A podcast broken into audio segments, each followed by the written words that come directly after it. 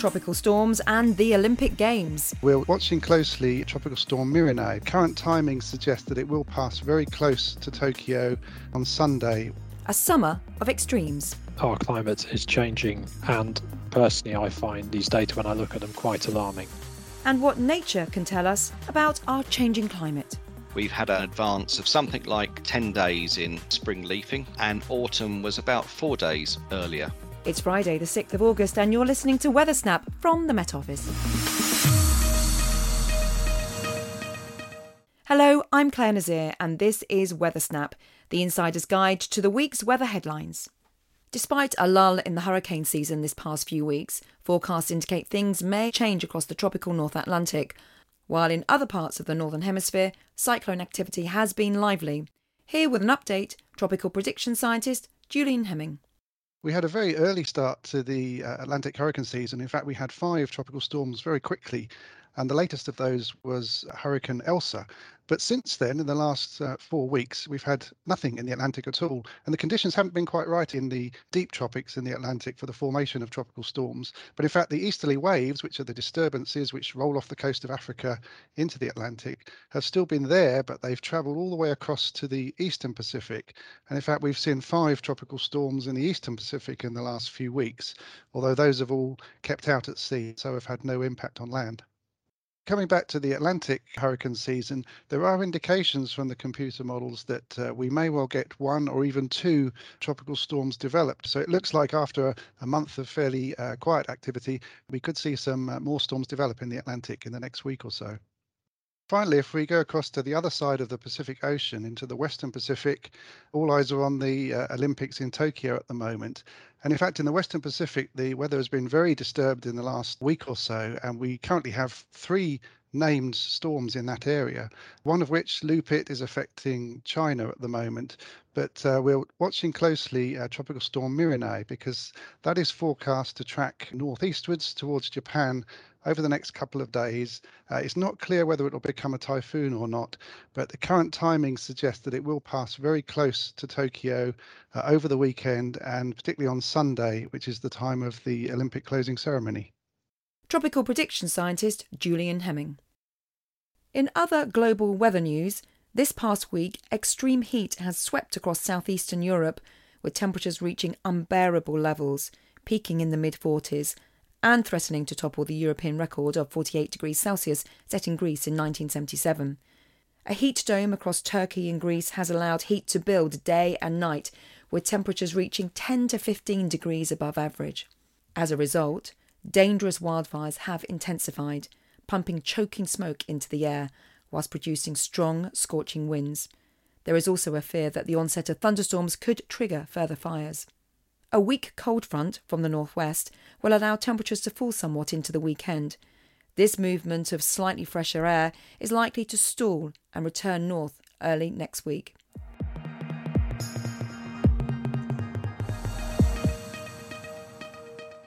There's just a month left of meteorological summer, so what has been the general pattern of weather here in the UK so far this year? Earlier, I spoke to Mike Kendon from the Met Office National Climate Information Centre. We saw a fairly mixed weather pattern in June, as we often do. Overall, the month was warmer than average, 1.2 degrees above 1981 2010 long term average. Quite dry in the north, um, but very wet across the southeast with um, some flash flooding. Overall, for the UK, we had 59% of average rainfall and quite a sunny month, um, 107% of average for the UK overall, but quite sunny in the north. So the the high rainfall totals across the southeast were the the thunderstorms that really blighted that region for a time. That's right. We've had quite a lot of thundery weather with some flash flooding, you know, heavy downpours in June, and that's also extended into July as well, um, which has also been very wet across parts of the southeast, um, with some quite severe flash flooding at times, in particular in London um, on the 12th of July and also 25th of July. In terms of the amount of rainfall they saw in 24 hours, has that been unprecedented before? We do see flash flooding most years in the summer. Of course, when you get the um, heat and energy in the atmosphere, you get thunderstorms, and uh, often you get very high rainfall totals in short space of time. And of course, with the rain gauge network, it's quite hard to capture these events because they can be very, very localized. Let's talk about temperatures in July because we saw that heat wave, which really spiked across many parts of the country and some record breaking temperatures in Northern Ireland. For most of the country, um, it wasn't a particularly unusual spell for the time of year. Um, temperatures into you know 30 degrees are not especially unusual, but for Northern Ireland, Northern Ireland obviously climatologically tends to be a cooler part of the UK. Um, and in fact, we reached 31 degrees in Northern Ireland for the first time on record. So there was a new record set of 31.3 Celsius at Castlederg in County Tyrone on the 21st. So that's a new all time record. Looking at July overall, obviously that heat wave contributed to a warm month overall, and it's come out as the fifth warmest July on record for the UK in a series back to 1884. Finally, let's talk about the State of the Climate Report 2020, which was published last month. Any surprises? Well, the report is telling us that climate change is happening now. We can see that clearly in our observations. And I think for many people, they think climate change is perhaps something that might affect them in the middle of this century, or more of the impacts from it will be felt towards the end of the century. But the observations, as presented in State of UK Climate Report, show that our climate is changing now. And uh, within the data, personally, I find these data, when I look at them, quite alarming.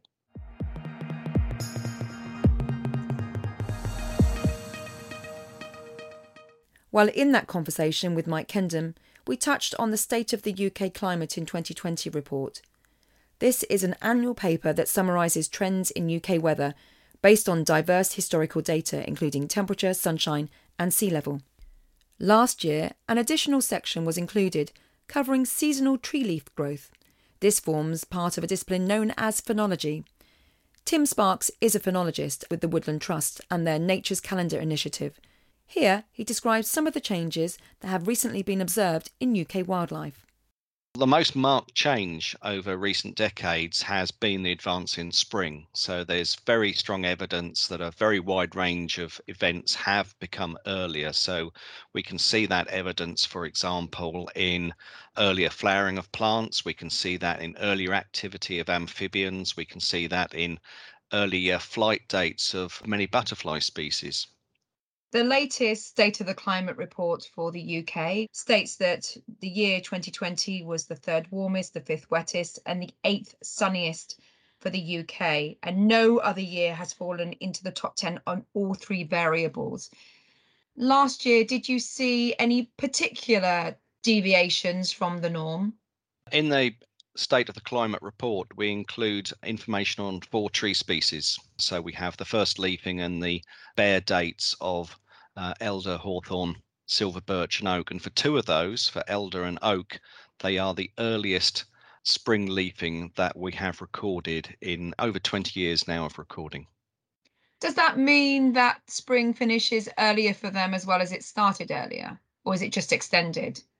The growing season has extended, there is a tendency for autumn to follow spring. So if we tend to have early springs, we tend to have early autumns and vice versa, but it's not a thoroughly rigid rule.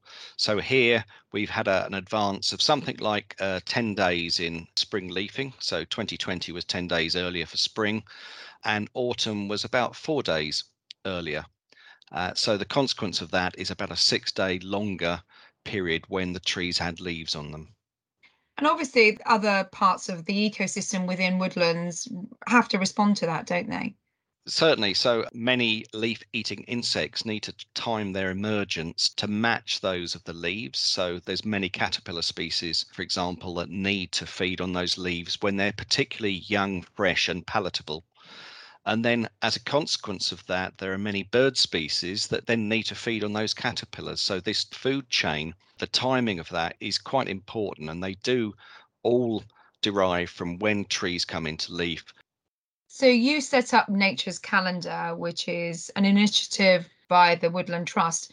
And this has been running, I know it has because I've been using your data for many years now, but over a, a number of decades and it's down to the general public, isn't it? Yes, that's right. I mean, this is a, a truly citizen science scheme. Uh, all of uh, the recorders do so voluntarily. We've been now going since 1998. The Woodland Trust has been very, very heavily involved since the year 2000. And we have some historic data that we can back that up with. So we have some, you know, very long-term records. The phenology section in uh, State of the Climate is smaller than the other sections, say sunshine, snow, wind.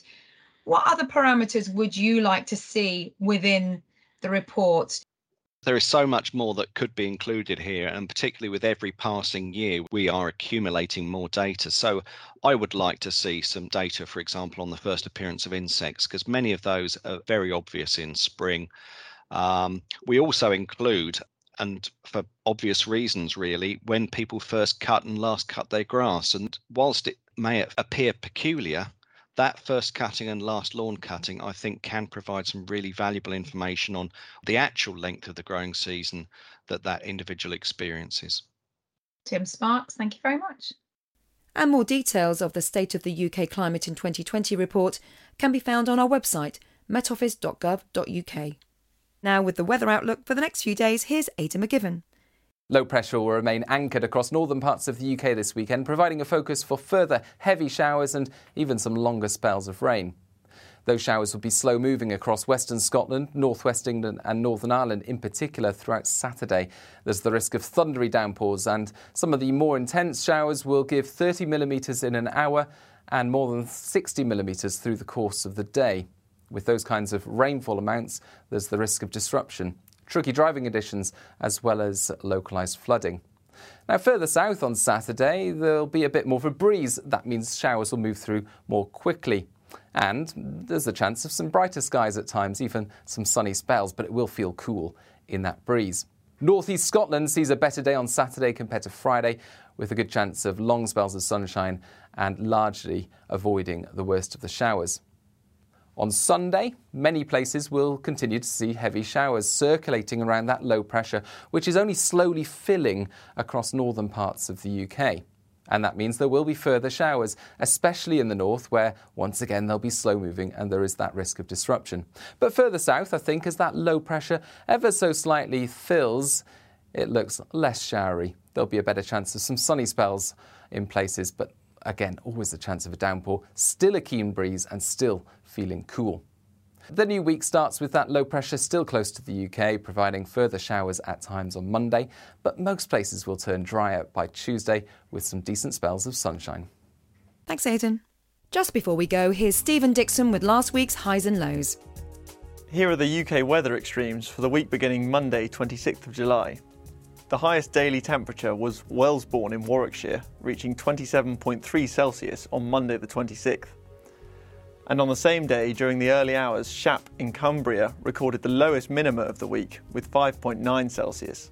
Aldergrove in County Antrim had the wettest 24 hours. This was on Wednesday, the 28th of July, when 50 millimetres was recorded.